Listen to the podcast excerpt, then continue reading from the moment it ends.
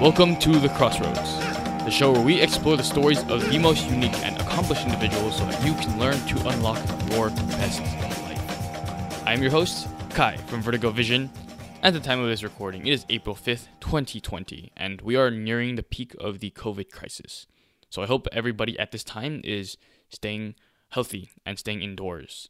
In the meantime, I'm grateful for this platform, for technology, and for this continued opportunity to keep interviewing these incredible individuals that I look up to, and on top of that, to be able to bring them to you guys in podcast form.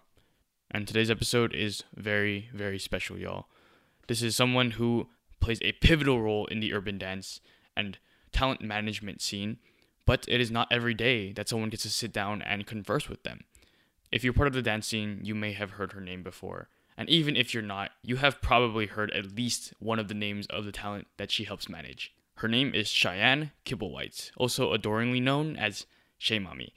Cheyenne has been deeply rooted in the dance community for over 25 years, directing, dancing, teaching, and judging numerous competitions all over the US, including head judge on the World Dance Tour, scoring analyst and judge for Hip Hop International, Ultimate Brawl, Fusion, Bridge, and many more. This is where it gets crazy. Cheyenne is also owner of Legacy Entertainment Group, a management company which is home to such artists as Keone and Mari Madrid, Melvin Timtim, S Rank, Bailey Sok, Trey Derego, Isidro Rafael, Selene Haro, Shaun Evaristo, Larkin Poynton, and more of this caliber. Give any of these names a quick Google search and you will understand why this is crazy. Cheyenne also produces outside events for Building Block, including Arena Dance Camp, Skills Workshop, and co producer for Building Block X Snow Globe International. Her and her team's notable works include Apple, Broadway, Disney, World of Dance NBC, Billie Eilish, Justin Bieber, Street Dance of China, Eileen Fisher, Puma, Nike, and more. Wow. On top of this, while her artists are often playing the part of the spectacle of the show, Cheyenne is often the person behind the curtain and is the brains of many of these operations that you've just heard. In this episode, we chat with Cheyenne about what it's like managing some of the best in the urban dance world, the qualities which she believes constitute an exceptional manager, why she continues to train although her work doesn't require it, the golden quality that all of her artists share in common, and much more. And here's a little tip. This episode, in my opinion, really picks up around the second half. I feel like that's where we get warmed up, and Cheyenne starts to drop golden verses everywhere. She is also one of the most experienced and well spoken individuals I've ever had on the show, and you'll notice that the knowledge she imparts applies not only to her profession of artist management, but also to managing and optimizing your own life, which is perfect because this is what the Crossroads is all about. And before we get into the show, I just want to give a quick shout out to our sponsors, and that is myself. That's right, this show is sponsored by yours truly, there is no payment, and I'm making sure I dedicate at least 12 to 13 hours per episode uh, researching, interviewing, and editing each podcast. So each episode can come out to you guys hot, fresh, high quality, and free of charge. The only thing I ask is if you guys enjoy the show, please share it with a friend.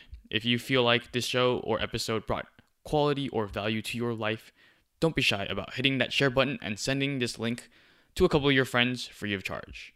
Because, like we're going to talk about in this episode, you guys, your circle is one of the biggest contributing factors to your success. So, if you surround yourself with winners and you build each other up, you will have a much higher chance of reaching the stars together. And without further ado, I am pleased and proud to present our next guest, Cheyenne Kibblewhite. Please enjoy. Welcome. Okay. Cheyenne, thank you for being a part of this and taking the time to sit down in this second edition of COVID 19 edition of the Crossroads. Thank you for having me. Of course. And I guess um, I asked you a little bit off camera, but how, how have you been dealing with this situation? And um, I guess what what have you and your family been doing to continue staying positive and moving forward? Uh, and your we, team. Yeah, my team. Yeah, my um, you know, the biggest thing that is honestly st- doing working so hard to stay positive.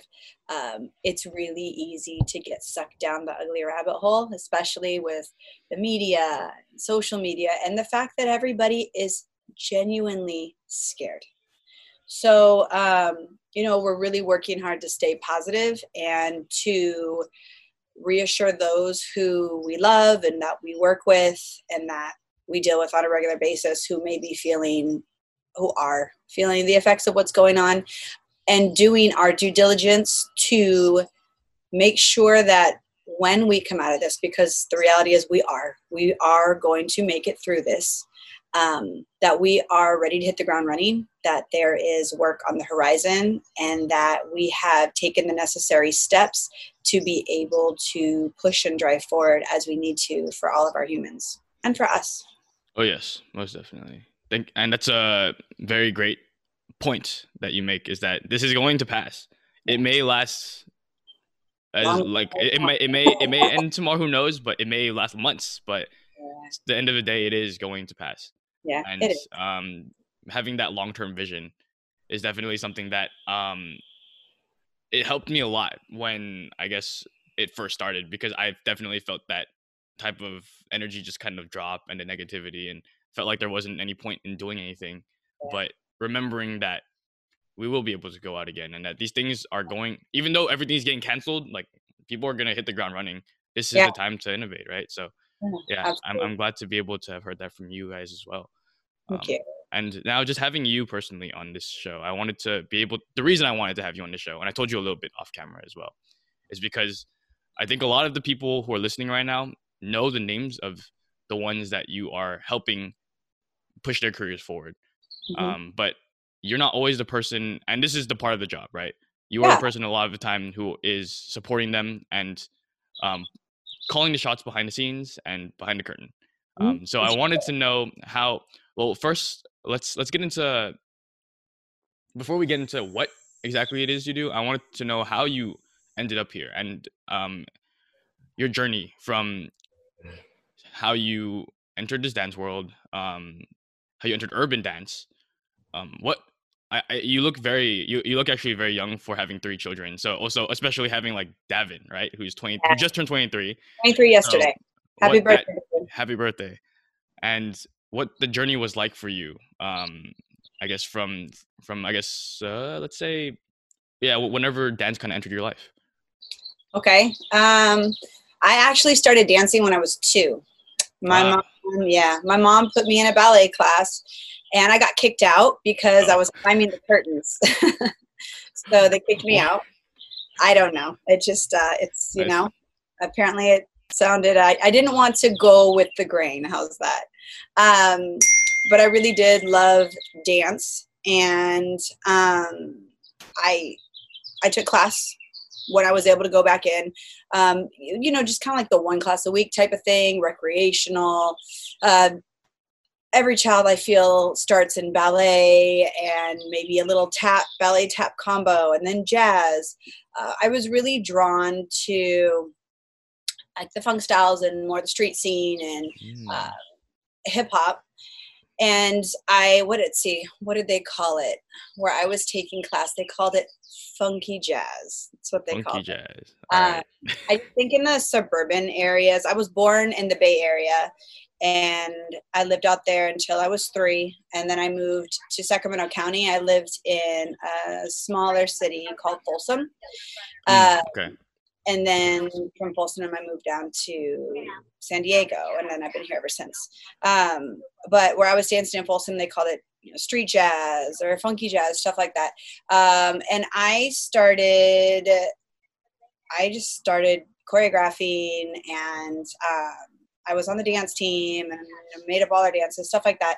I was dancing for a man named Pepper Vaughn, who actually is oh. now known for Zumba, which is hysterical. Yes, that's what I heard about him. Yes. Yeah. Okay. So he's known for Zumba, but he was um, he actually had what he called a funk team, and that was the first company that I danced for mm. in Sacramento. Um, danced for him and then i moved down to san diego and i danced down here for a long time um, i was on culture shock for a very very long time i also danced for urban effects um, on their inaugural season um, i did shock san diego san francisco and ultimately wow. stopped dancing um, what stopped performing when I was on Shock LA. That was my last season of oh. uh, performing. And I danced at all the theme parks. I did Legoland and SeaWorld and Disneyland and all that. Um, but that's, you know, I started teaching dance when I was 15, and I actually still do teach dance. I teach, I still teach the babies. Foundation is important. Um, and is there a reason? Sorry. um, no, go ahead. Is there a reason that you stopped dancing? Um, I mean, I still dance. Okay. I don't perform. Uh, I still take class. Um, I love to train with Melvin when we travel. Uh, Melvin Timtim. Um, his style is something that I really it resonates with me. Um, so I always take class when I'm with him and Bailey, and um, and then if I when I travel with Keone and Mari and they teach, which is um, few and far between with their amazing blessings of schedule that they have right now. I love to take their class too. So I, I mean, I, I, I take class. I wouldn't say that I'm training because training is extensive, um, but I, I do still dance. I just um, you look fit. Now my performance floor, my platform is just different now. It's not it's not on the stage anymore, but I'm just dancing on a different dance floor now. Most definitely. Okay, so after um, Culture Shock LA, um, what happens next? What do you so, what do you start allotting your time to? Um, I was before I was managing, I was doing the same work, just under a different title, and just doing a mm-hmm. lot of other stuff that I, you know, that wasn't necessarily my favorite. Um, I was the executive director for a dance company, and uh, I mean, at that point, I was doing all the same things that I do now as a manager, but I also was responsible for a lot of stuff that that I don't align with. Um, so when I was no longer doing that, um, a couple artists had reached out to me and had asked me if I would work with them, that they had wanted to work with me, and you know they knew that my schedule was full, but they were hoping that I could fit them in now, and that was really moving for me because I was able to do exactly what I loved about supporting humans. Um, I was able to continue doing and focusing on the parts that I really align with. Um, and ironically, everybody that we manage uh, came to us. We don't advertise. Oh. We don't ask people. We don't reach out. Um, we just they just they come to us. And really? Wow. Mm-hmm. Oh. And uh, I when you say when you say us, are you talking about Legacy?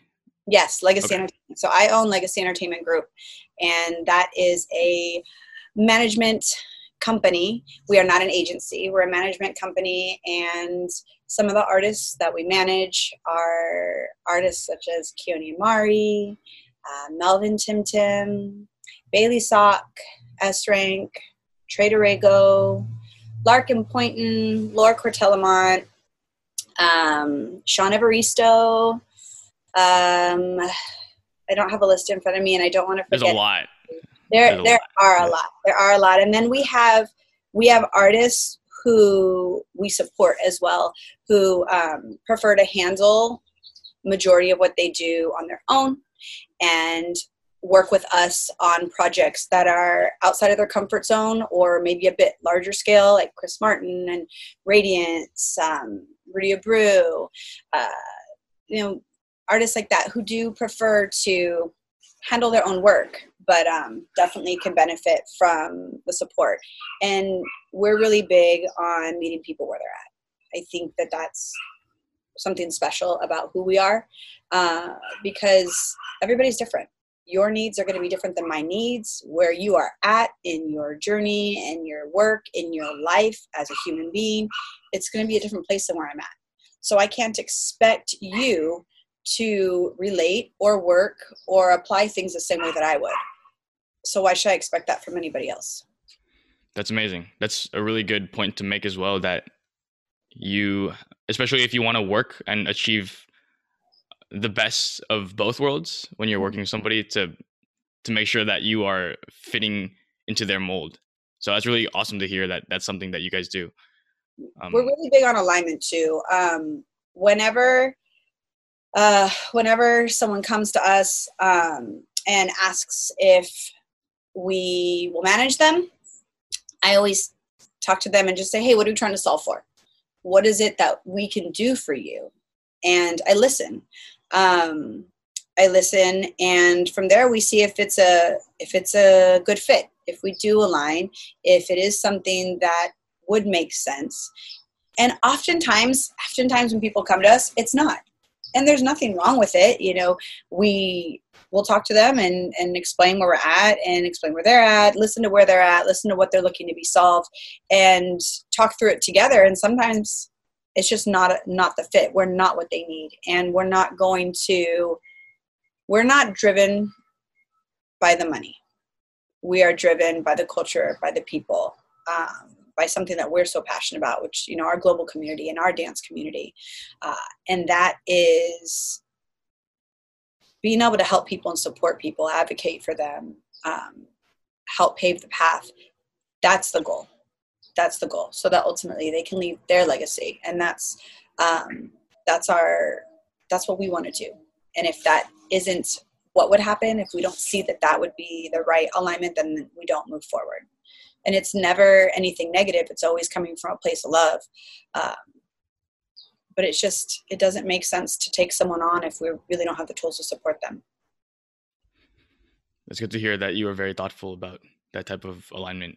Uh, regardless of the scale of how many people that you're handling the fact that you put time and care into each one that takes a lot of time. A lot of time a lot of care. A lot of time a lot of travel a lot of love and um, a lot of gratitude because at the end of the day we're super super blessed to be on and sharing this journey with so many people. And um, i do feel badly that i didn't list everyone. It's not because they're not important. It's just you know we only have so much time in this podcast. of course. Right. I mean i guess shout out to two people that are also part of my life uh Hijo and Selene. Thank you for taking care of them as well. Um, you mentioned um, in that in that statement um, supporting humans and gratitude which i feel like are two big parts of your life. Yes. Um, how how exactly do you think those came to be? Do you think that that's something that's just naturally inherent in you? Is that something that your parents taught you? Um, was that something that you had to learn through a lesson? How, um, how do you um. think gratitude and supporting humans uh, you were able to identify those strengths within you to, oh, to take it as far? Yeah. Um, i think honestly as people, we are all wired differently. Um, when I take the Myers Briggs test, I mean, I come, it describes me down to a T. I am someone who's driven by service. I love people. I am a people pleaser. I like to do things for others, services. I receive joy when I know I have done something that is promoted, elevated, supported, done something positive for somebody else. That brings me joy. So the fact that this could be a career for me, it's it's almost funny because I feel like I'm really getting paid for something that has brought me joy since I was younger. And that's it's it's a lot of work. I mean, I'm not going to sit here and say that it's the easiest thing in the world. There's a lot of things that we do that aren't fun and they're not pretty and they're not easy and they can be very stressful. But at the end of the day, our focus and our job is to be a buffer is to remove the logistics off of the artist's plate so that they can do what they're supposed to do, which is create and share their passion um, and making sure that they have a platform and the platform that they deserve in order to do that.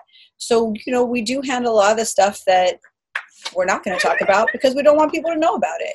It's not it's not going to help if I sit here and say, "Oh, well, I did this," or "I'm," you know. Um, but there is that that part too.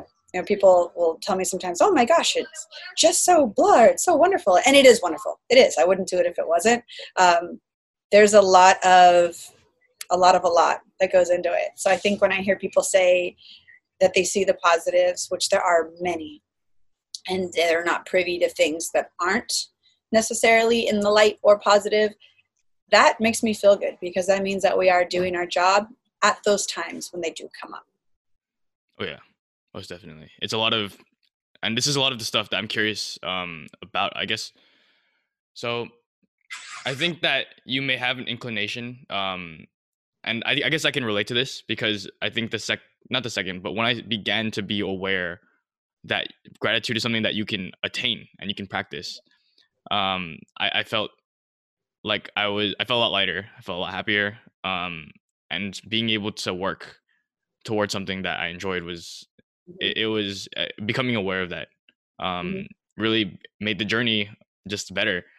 So I guess if I had to ask, um, it's it seems like it was something that you just enjoyed growing up because that was the type of person that you Yeah. were. It's the way Um, God wired me. It just is. I love doing things for others. I, I really genuinely, genuinely do. How would you? How is that something that? Um, because you work with people of all types.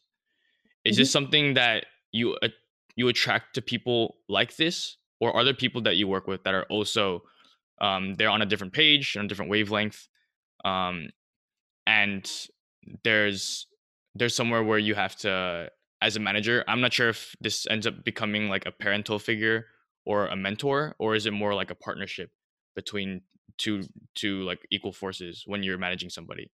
How would you describe it?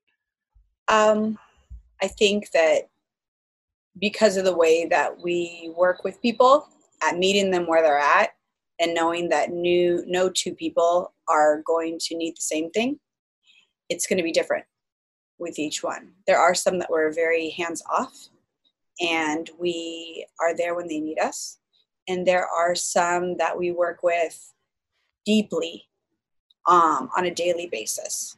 So while the role is is the same the application is different and everybody that we manage i really do feel like they're family we don't manage anyone that we don't align with. And that's huge.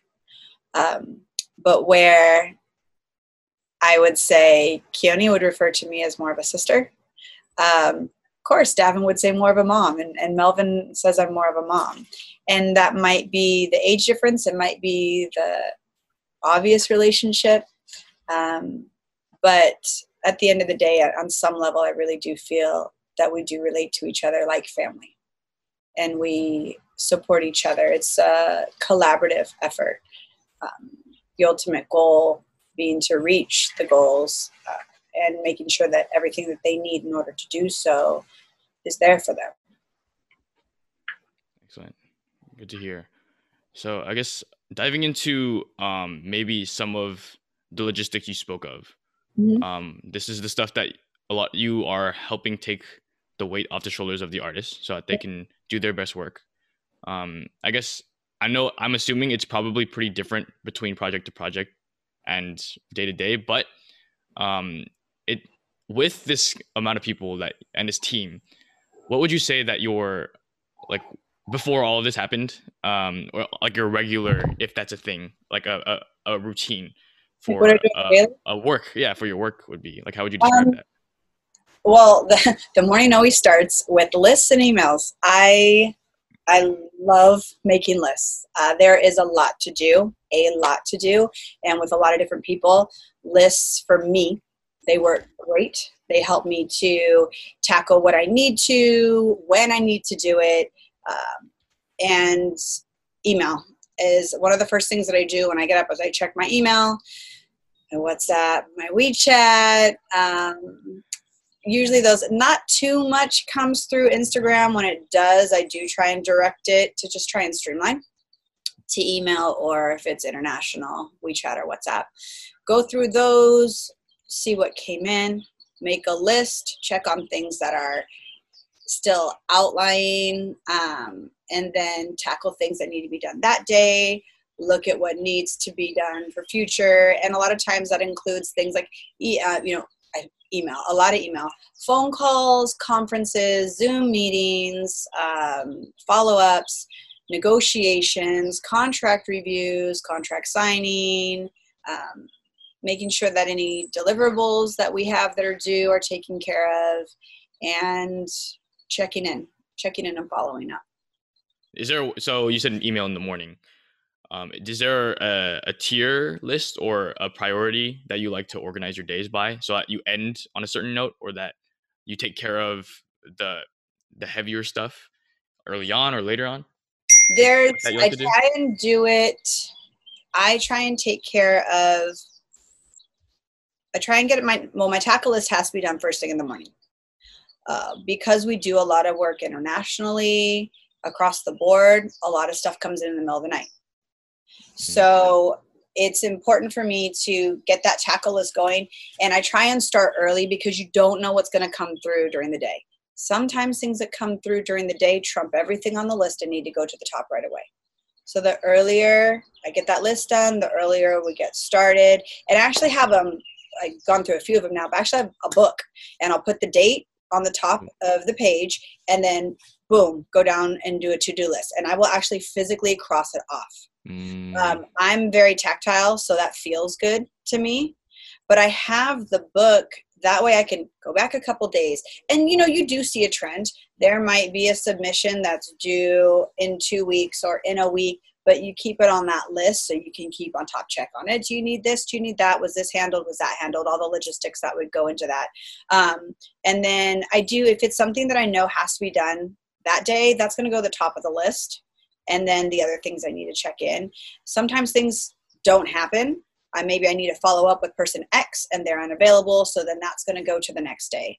Uh, but I do try and get those things done first thing in the morning. I do work well early in the morning, so getting those things started, getting the ball rolling uh, is very, very helpful because things are going to come in. Things are going to come in that are going to take precedence. And sometimes they're time consuming, sometimes they're brief. Uh, but the more you can get done earlier, you kind of be ready for that. Gotcha. That that uh, I, I definitely feel you on the tactile um thing. In front of me, I've got my planner and my journal, which I uh is what I've been taking notes in as well, and it, it definitely has helped a lot. Um, I'm curious what your book looks like. Maybe we could take a look at that later. But um, yeah. That sounds. How long have you been using that system for? Um, uh, like having a, a planner or. I've gone through. Years? It's actually, I had a planner, and the planner wasn't working for my needs. Okay. So I now have a calendar. Um, and I, I have iCal and then the Google Calendar, and I have a calendar for almost all of the artists on wow. iCal. They each have their own color code, and um, they must look very colorful. So colorful. Let me tell you, summer is like a rainbow every day. um, and then some artists prefer to use Google Calendar because we share these calendars so that we can keep them updated. And if they need to add something or we need to add something, so uh, very interactive, which is great. Um, and then my to-do lists are in a book and I've gone through several. And I love mermaids and unicorns. So the majority of my to-do lists are in some fabulous book, which might have some statement of positivity on the on the cover, um, or a unicorn because um, so the little like my little nickname is that I'm, I'm a unicorn, and oh. um, sometimes people call me and say, "Hey, can you make your unicorn horn shine? And can you do this? Can you make your unicorn horn glow and make this happen? We need your unicorn really? horn." Yeah. Oh, so and cute. so it's uh, I mean, it's it's a, it's definitely internal, but uh, like our humans will call and be like, "Can you make your unicorn horn glow?" And then whatever, you know, it's usually like a joking way to say that they need something or something's come up that's a bit time sensitive, and and I go, "All right, I'll shine my unicorn horn," and that's so that's why most of my books have unicorns on them. Amazing. I can definitely tell, at least from just doing research, that um, you are, at least from an external point of view, um, exceptionally positively and uplifting towards the people. And and because and I say this because I feel like a lot of the posts that you make or things that you put on social media are always about well positivity and also other people. So it definitely aligns with what you're saying right now, which is really cool to hear, and it's it's great to hear about. Um, I remember also uh, there's b- besides having a book, which is a cool thing to hear that you do. Um, you're also I was curious about other things that you enjoy um, having as a part of your life in order to to improve your quality. I, I know one being um, essential oils. Yes, something that I'm a, such a granola chick. I'm curious how, how that started um, and what I'm curious how, how deep your um your involvement and and enthusiasm into oils are because I, I do um I, I do occasionally like uh use them in my humidifiers and stuff and it does feel nice like to be able to sleep but I haven't looked very deep. A whole nother podcast. okay. That's a, that's a whole nother. I'm such a. I started using them honestly. I didn't believe in them. I thought they were like whatever, and this lady wouldn't get off my back about it, and Okay. she bugging me about it, bugging me about it, and um, I um, I get I actually I get cold sores, and I, always get them like around my lip, and it was in the summer, and Maris was a year old. Um, she wouldn't sleep, and I had gotten this really bad cold sore, and the lady just wouldn't get off my back about it. And I actually tried them just to make her shut up. I know that's terrible, but she's like, "No, it's gonna help. This is gonna help your daughter sleep. This is gonna help your lip." And I was just like, "Oh." And so I I tried these two different oils, and um, Maris knocked out, fell asleep, and my lip healed faster than it ever had. And so at that Wow. point, I was like, hmm. So I started doing my research and looking into it, and now we have we have a non-toxic home. So um, you know what I clean the house with is very effective. It's, it kills 99.9% of all the germs, just like just like the chemicals. But if one of my kids drinks it, they're not going to get sick. Hmm. Um, I have our hand sanitizers has essential oils made with essential oils. All of our dental care, Wow. everything, you name it. We drink essential oil drinks, and um, you know I'm very very particular about what I use. I did a lot of research on farms and, um, you know, in, in the uh, efficacy of the products. And so we only use one brand. That's it. We won't use anything else. God bless you if you want to give me something. Unfortunately, we won't use it if it's not that brand. But um, I mean, we've been to the farms. We've planted lavender. We've Wow. planted clary sage. I've taken the kids. My kids go to essential oil camp um, and we really do our best to have a non-toxic lifestyle. I mean i, I make my own deodorant my own face cream i mean you name it shampoo body wash it's it's all natural essential oil stuff. You can eat it. And Gosh. a lot of the stuff that anything that we put on our body gets into our bloodstream. Anything at all. So think about the things that we're touching things that have labels on it says do not ingest but it goes on our skin. So it goes into our blood. So in essence we've ingested it already anyway. Um, That's- and a wow. lot of Yeah. they i have a degree in psychology and one of the coolest things about the oils for me was their healing ability with emotions um, and each oil has um, it has physical benefits but also has emotional benefits and I could go on forever about emotional release and all those things, but those are really interesting to me. So um, ask Selene. I've got them all hooked on Valor. Before they perform, Mari wears it, Keone wears it, I wear it, Esric wears it, Melvin wears it, Wow. Bailey wears it. I even got Keita wearing it. Um, uh, but it's, It's I called Valor.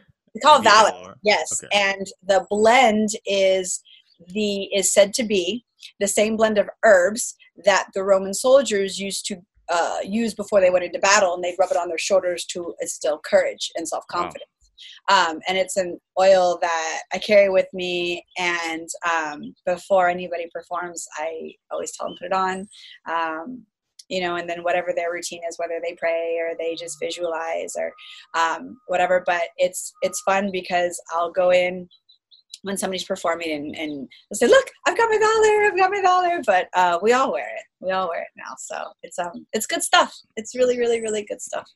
That's But, really incredible. Yeah, that's that's like something that um I've heard very little about, but the fact that you've done so much research um is, I've got is really books cool for to hear, days. and- You can borrow. 'em. Okay, yeah, like um, it's something I'm curious about. Curious about that. I want to hear your opinion on. Um, Yeah. and it's okay if this is kind of a tangent from what we usually go, but I think um, this is essential oils is something that everyone knows of, Mhm. but it's not always endorsed by the mainstream, and a lot of times it's seen as like you know something that is just um, what, what was the word you used? Granola? Is that I Yeah, call it. so- granola. I mean, I think when you, we know that we're our our society is driven by the media. The FDA owns a lot. They regulate a lot, and they don't make money off of essential oils. mm, So you know, I'm not definitely not going to go on a political tangent, but um, I think that has a lot to do with it. You know, um, and I'm not against doctors. I'm not against any of that, but I definitely exasperate my organic and, and conservative resources before I pick up medication. Got so. It. Okay, cool. I definitely want to ask you more about that probably later. Oh yeah, That's we can awesome. talk about it for days. And I can dump my boxes and boxes in my kitchen. I cook with essential oils. In my wow. kitchen, I have um, you know all our cabinets, and I actually have a cabinet. You pull it out, and it's oils and oils and oils and oils and oils and oils and oils and oils. Wow. That's crazy. we have diffusers in every single room of the house, and I'm dropping a diffuser off for somebody later who's short diffusers. I'm like, I've got seven in the closet. I'll bring you one. That's incredible. Okay, awesome. Yeah, I'll, look forward to that. As far as um, you asked what I do though, for me, um, I work out, I train a lot.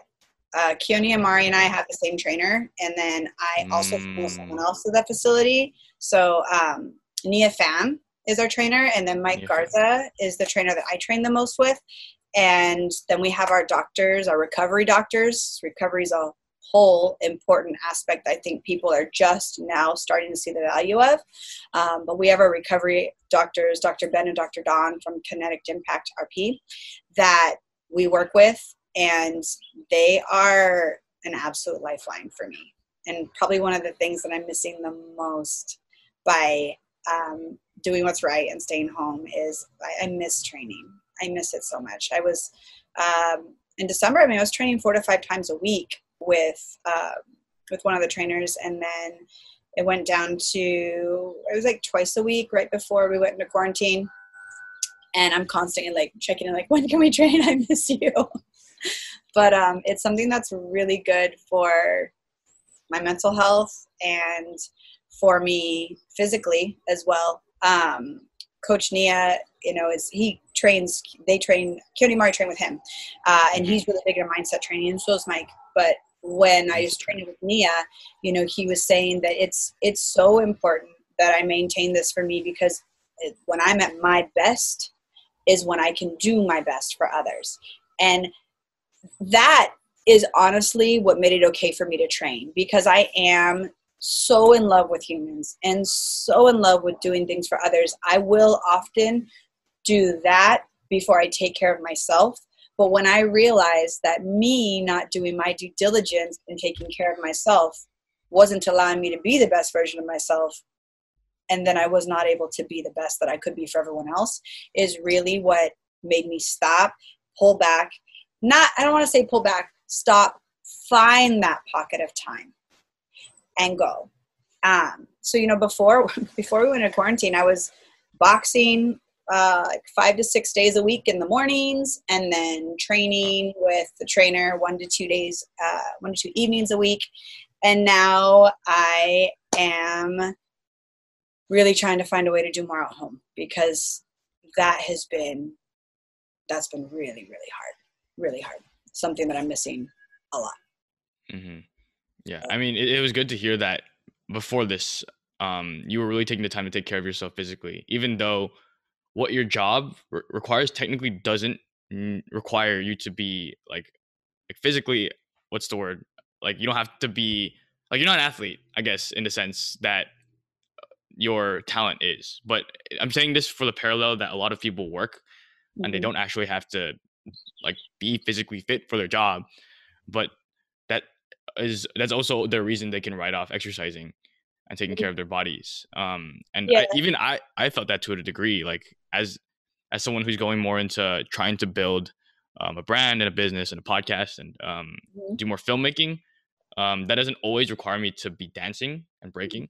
So I started to neglect that a lot more. But I, I also noticed that when I do take the time to exercise and to take care of my body and my mind, that is also when everything else thrives throughout Absolutely. my day absolutely. And I mean, I, when I was dancing, um, I was I, mean, I was dancing like 20 hours a week. So going from that, I mean, think about it. Think from when you take class and then you have rehearsal, and then if you teach, I mean, easily, easily, easily 20 hours a week. So with that shift, it's almost like I didn't realize it. I didn't realize how little I was doing. Um, but yeah, I just it's it's so important to me now. And i i absolutely i love it. It's it's really important. And a huge huge huge kudos and love to our trainers because they are a huge reason why we're able to do what we do. I may not dance as much as i used to and i may not be performing um, but they still enable me to do my work better because i'm able to take better care of myself yes most definitely and as as far as it goes right now where we can't currently go to gyms and stuff um, I'm curious how you're looking to adapt to that while you can't go out, and how you're going to um, physically maintain yourself. And is is there things that um, your team um, or or the people that you're managing are doing in order to combat this by staying home? And are you taking pages out of their book? I'm just I like to work out with them. It just makes me feel better. And I like I started lifting and I really like to lift heavy and I mm-hmm. obviously don't have that at home. But um a lot of like the, you know, body um body weight exercises and stuff we can do. Um, I did grab a couple dumbbells and a kettlebell and a Bosu ball uh, and some uh, hip bands. Um, so I can do a lot at home now. It's just, it's been, and I think why training for me personally works so well, going to train the personal trainer, is because I'm then accountable to them. I know that I'm taking care of me, but I'm accountable to them. So I have to show up at that time for those hours um, at that schedule, and it becomes a right. part of my routine. When I'm home, it's so much easier for me to say, oh, well, so and so needs this. Let me go ahead and do this email real quickly. I'm going to work out in a half an hour. Oh, this came in. Let me take care of this. But when I physically have committed to going somewhere else and there's somebody else, I don't want to let them down so I'm not going to cancel. So I've been, I have the things I need at home, but sorry, there's a truck driving by. No uh, I have what I need at home, but I still haven't gotten to the place where I've worked it back into a daily routine. Um, and I really miss, I really miss boxing. I really, really, I don't box people. I don't hit people. I haven't, can't wrap my head around that. Um, but I would take power boxing classes, so uh, with a bag or um, or the hydro bags. Um, so I'm actually probably I was looking at Amazon and talking to my good friend today. I think we're both gonna get the standing bags so that I can put it in the living room. Just go. Nice. Okay, that would be nice. Okay, I see. So yeah, I guess everybody's having trouble. Not trouble, but everybody's got to find their own way to adapt at the moment. You just have to adjust to to a different routine. Um, and yeah, I mean, Chris and Larkin are doing a lot of offering a lot of online classes, so they're still moving and creating inside the house. Um, and Mario, you know, will work out outside, um, and you know, I've, I've kind of checked in with everybody. Um, Melvin, I was talking to Melvin earlier, and he's been creating in the living room or you know things like that. Is he in uh, LA? He lives in LA, hmm. but he is currently not home. Oh. He's currently not home. He's healthy, and um, you know he's he's just. We don't want anyone to get on a plane right now. When all of this hit, the first thing I did was get home, get home, get home, get home, get home. And I was just retracting people and just trying to get them home as fast as possible and make sure that they had flights and and um, and Melvin, you know, everyone's hesitant to get on a plane. I'm hesitant to get on a plane right now, and, and I fly almost every weekend or every week, I should say, um, almost. And so a couple of people were like, "Hey, you know what? I'm healthy. Do I really need to rush back to my house?" And I was like, "Maybe not. If you're healthy and you're fine, you're with loved ones, you're with family. Some people have opted to be not at their home but at their parents' home or something like that. So um, everybody is healthy and safe. Uh, but you know, not 100% of them are in their personal homes right now. They might be with family members and whatnot. Got it. That's good to hear. I'm yeah. glad you're taking care of them. Um, I guess uh, switching gears a little bit, just mm-hmm. so we can get um, a, a, lot of people who are listening to this are um, probably like I, I noticed my age uh, are in the urban or hip hop scene, and a lot of them are not only looking to be uh, maybe just professional dancers, but also how they can play their part best in the community.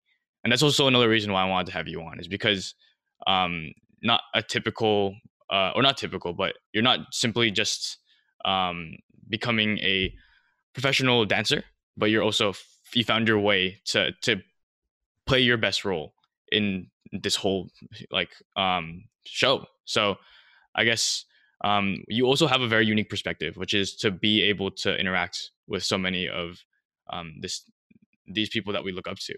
Um, mm-hmm. Um so I was curious it with that perspective of yours, um, are there qualities or things that you see that um, you your uh, legacy and you align with that um, all of your talent has that you feel like is is is pretty common or not common but um yeah let's say common um to to, to share between everybody while everybody is so different there's one underlying thread that is the same between all of them and it's authenticity.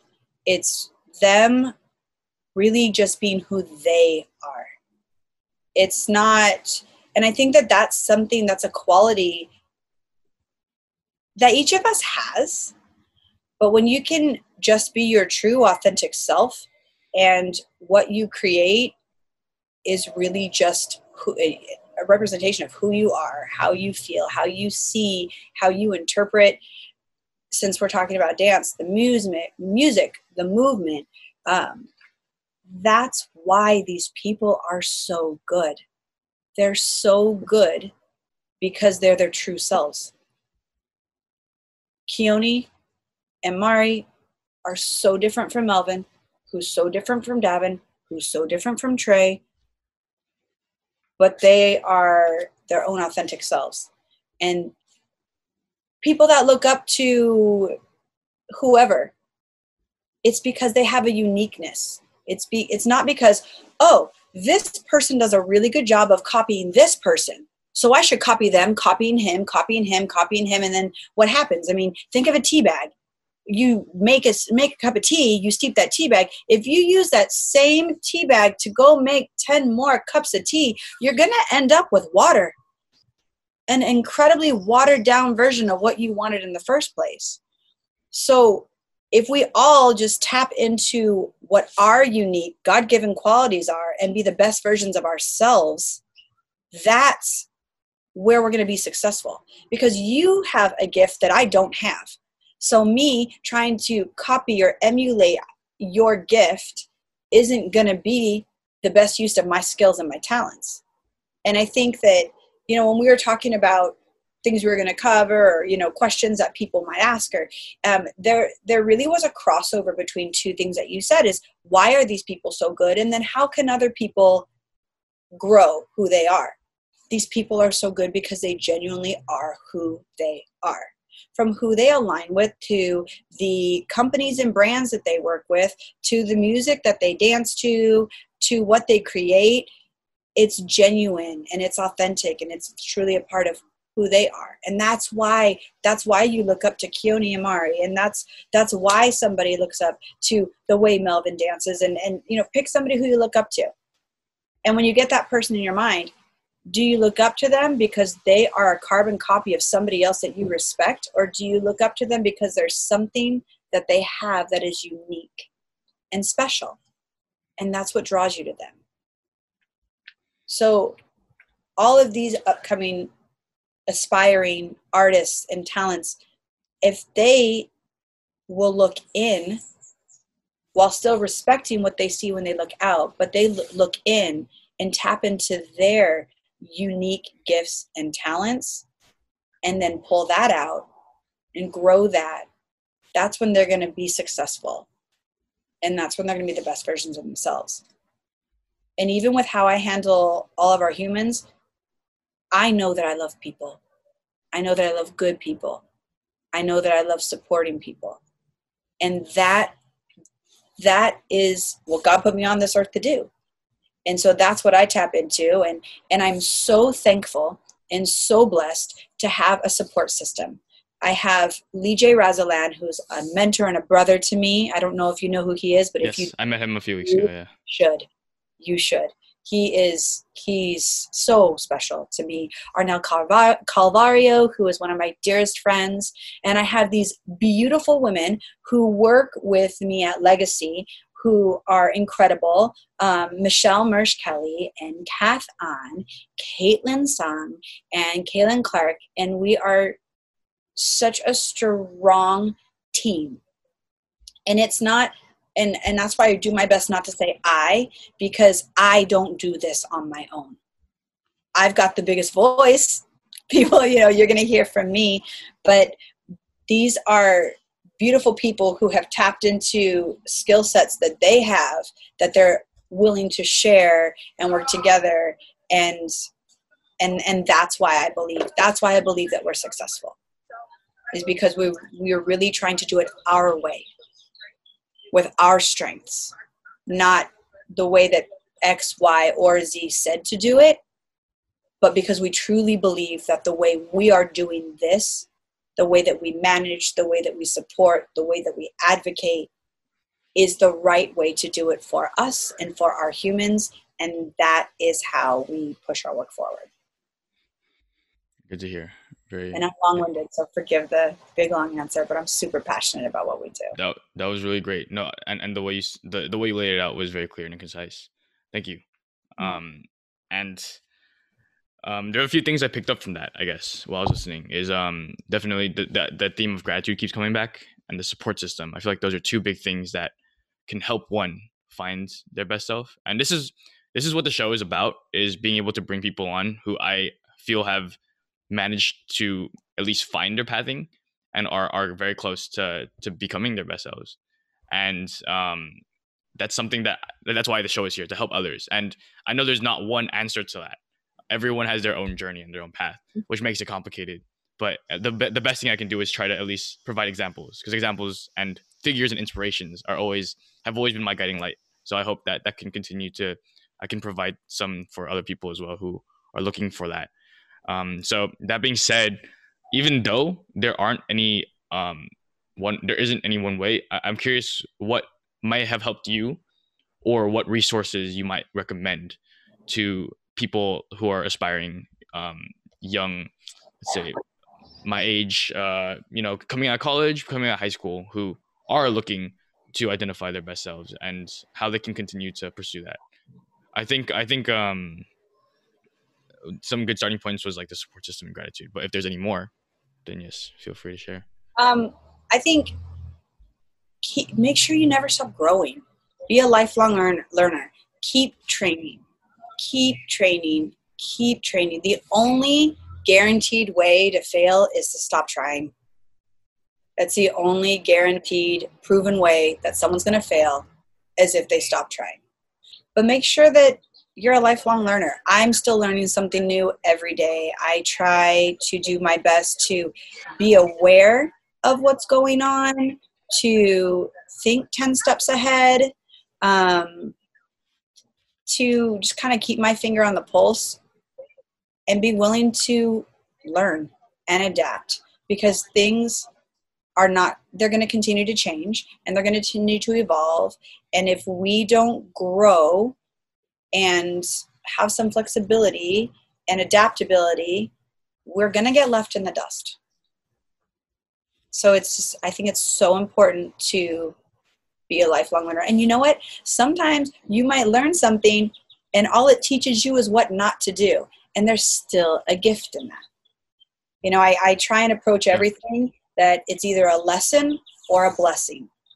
And if we do something that doesn't turn out the way that we wanted or we hoped or we anticipated, that becomes a lesson. And if we've learned from it, it then becomes a blessing as well. So. Oh, yeah definitely. Fa- failing forward right? I think that is kind of aligning with the idea that you keep trying different things and um, even if it doesn't work out for you you at least know how to approach it next time mm-hmm. you're coming at it right? Um, okay. Thank, thank you for that. That's very helpful. Okay. um, how common is it for um, urban dancers and uh yeah i guess let's say urban dancers. People who are in the same um realm and, and world like arena and vibe and all of this stuff uh-huh. um for for these artists to have managers or to be under um like groups is that is that a common practice as of now or is it still a growing thing? I think it's still i think it's still growing. I think that there are still a lot of different schools of thought on it. I don't think that everybody needs a manager. And that's one of the things that I tell people when we meet often. Um, I don't think that everybody needs a manager.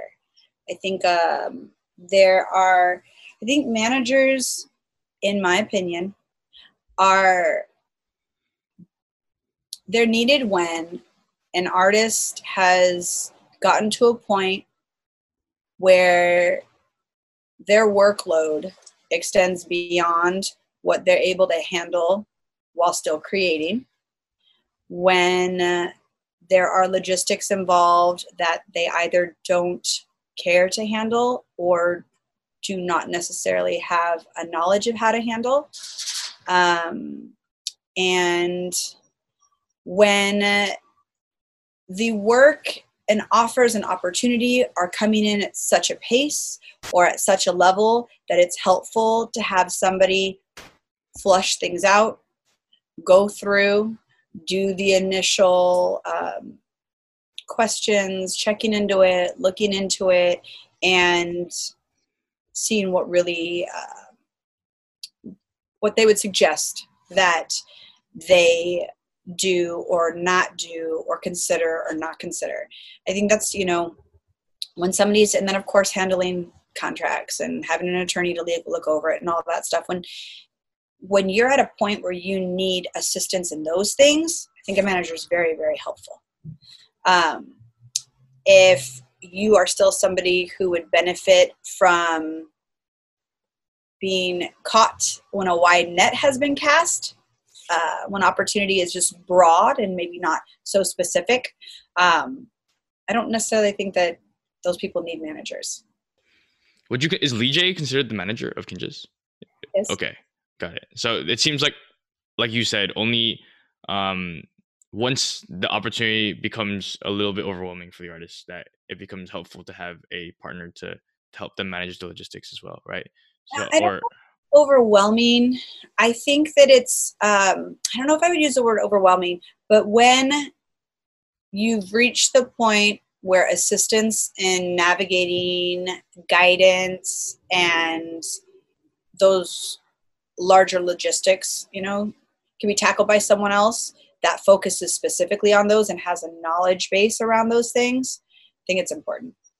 And you are going to notice that there's a trend um, in the types of talents artists who do have managers and who do need managers.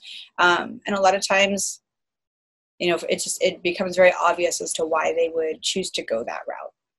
Mm-hmm.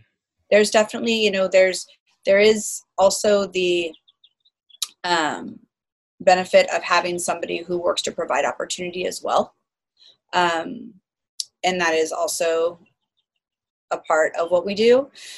But that doesn't it doesn't mean that everybody needs to go out and try and get a manager. Um, it just it's not needed for everyone.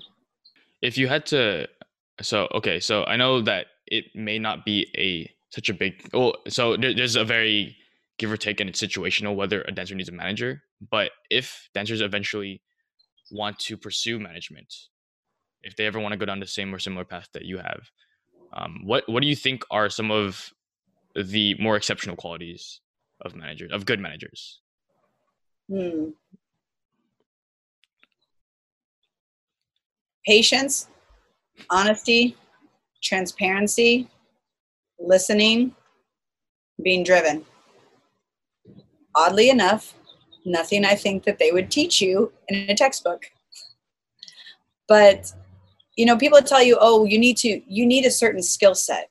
You need to you do need to know how to speak to people. You do need to know how to read a contract. You do need to have uh, an attorney a bookkeeper those people that are specified that can assist you in those ways. But if you are unable to listen if you're unable to be respectful and have a calm conversation with somebody who may not be receiving your message well, you're not going to need those other things because most likely you're not going to be able to get the job. It's not, I've had so many people um, tell us that they are thankful that we're easy to work with because there are plenty of people to work with and they don't want to work with jerks. And I've had a lot, we received that a lot. Um, and that's, you know, it sounds so simple and it sounds like, no, you got to be kidding me. Be a good human, listen, be respectful, stay firm in what you need, and be willing to do a lot of work. Yes, you do need specify self, of course you do. But those things are going to take you very, very far. Yeah, it does sound simple, but it is definitely a skill that um, it's it's valuable nowadays, especially with um, attention and and all of these things that are everything is fighting for people's attention to to be able to hone and truly listen. Mm-hmm. Um, mm-hmm. And it does sound like yeah, you should just that's just common sense. You should be able to do that. But um, I do I do value being able to have conversations with people absolutely. And of, of course well. we know excel and word and and bookkeeping and you know have a, have attorney resources. Of course we have all of that. It's not like we're flying by the seat of our pants. But in addition to those very basic bullet point skills those other things are are really really important. It's really important to be able to work well with others because you're going to come into a ton of different personalities, a ton. And you've got to be able to handle it. You've got to be able to navigate it. And you've got to be able to get the job done. Thank you for that. Um, wow. It's okay. We're closing up because we're, we're, we're rounding up about an hour. Um, and the fact that you told us something um, and, and said that, like, surprisingly, it is not something that can be learned from textbooks is is great because I think that's um, one of the reasons why I wanted to be able to host a space for people. So I think there are a lot of people who are going to be able to gain a lot from this. So thank you, Cheyenne. Well, you're welcome. Thank you for having me. Of course. If if there was anything that you could uh, impart on people that could help them begin to start developing these qualities, if this isn't something that they were naturally born with, um, to be able to be more patient, to be able to listen, um, was there any? Have there been any books or or resources that um, you would recommend or that have helped you that you might want to be? Able, and it doesn't have to be a book. It could be like a, a film or or a documentary um, or a show, anything like that that might be able to help develop that type of skill within somebody. You know, for me, I have a degree in psychology. I specifically went to school mm-hmm. and I it taught me so much with dealing with people. I originally thought that I wanted to get my PhD and go into private practice. Um, but, you know, when people ask me what you hear people, unfortunately, you do hear people say, I think school is very, very valuable. And I also think that it's not for everyone. So I definitely don't judge people who don't go to school. I that's not what this statement's about at all. We each have our own path and our own journey. Um, I loved school, and uh, you know, a lot of times I people joke and say, "Oh my gosh, you went to school for all that time and you got a degree in psychology and you don't use it." And I tell them, actually, I use it every day because for me, that what I you know what I took out of of all the things I learned in school were how to work with people, how to work with people, and understanding that everybody you know different walks of life and different journeys and and different just how we react and act upon things. So, school and what I learned was a lot for me. Um, life experience was a lot. Seeing and experiencing situations where I didn't feel valued, heard, or respected were incredible lessons for me. And knowing and using those and turning those lessons into blessings and remembering how it felt when this and making sure that I act accordingly this way. Because I think, you know, we're in the business of people. We're in the business of people. And if we don't love and respect people, then we shouldn't be in this business. And that's really how I approach things. But it's, I think for everybody, this, it could be a book, it could be an experience, it can be so many different things and just looking up to people who I love and respect and seeing a common thread there how they treat others. And that has been a huge tool for me as well. And it goes right back again, bringing up DJ Razalan. He's really been and continues to be uh, a rock, a mentor, a brother, a partner, a very valued friend. And the way that he deals with people, regardless of the situation, is an absolute gift an absolute gift. And I think that everybody has somebody like that in their lives where they look at them, they look at how they deal with situations, people, um, work, and they respect it. And that can teach us a lot. It can teach us a lot. Gotcha. That's a awesome note to end on. Thank you, Cheyenne. You're welcome. Thank you. It, is there anything else that you'd like to leave with the audience? Final words that you have um, anything that you'd like to promote? Um, you know, I just I want to say thank you, and I just in this time right now, I just I think that the world just needs more beautiful, good art. So keep creating, and you know what? I also think that there's this expectation now that we're home. You have all this time, you should do blah. Maybe you just need to take care of you, and that's okay too. But I think as long as we keep sharing our love for what we do and putting positivity into our community and supporting each other and lifting each other up, that's really the best thing and the strongest message I could send right now. Sure, there's a hundred projects and we could advertise that, or we can really just pour love and support into our community and keep doing that and we can lift each other up as a whole. We're all in this together. So, yeah, keeping that in mind. And yes, remembering that this will pass. And until then just keep doing the best to doing what you need to do for yourself so that you can do your best for others. Absolutely. Yes. All right. Thank you cheyenne. It's been a pleasure to hear your voice and to hear your words. And i think a lot of people are going to get a lot from this. I hope so. Thank you so much for having me. Of course. Hopefully i mean till next time until next time this has been cheyenne and kai on the crossroads take care everybody stay safe until next time Peace. What's up, you guys? It's Kai. Thank you for listening to this episode of The Crossroads. And if you enjoyed it, don't forget to leave a review on Apple Podcasts, Spotify, or Google Podcasts.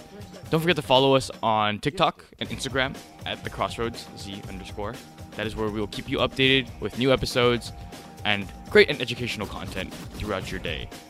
Lastly, if you really enjoyed this episode and it's got you thinking, don't forget to tell a friend about it and converse about the topics that we talked about in this episode.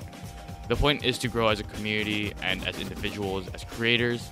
So, continuing to allow this type of information to circulate throughout your daily life will help a lot in reinforcing it. That's all I have to say, and I will see you guys in the next episode. Take care. Peace.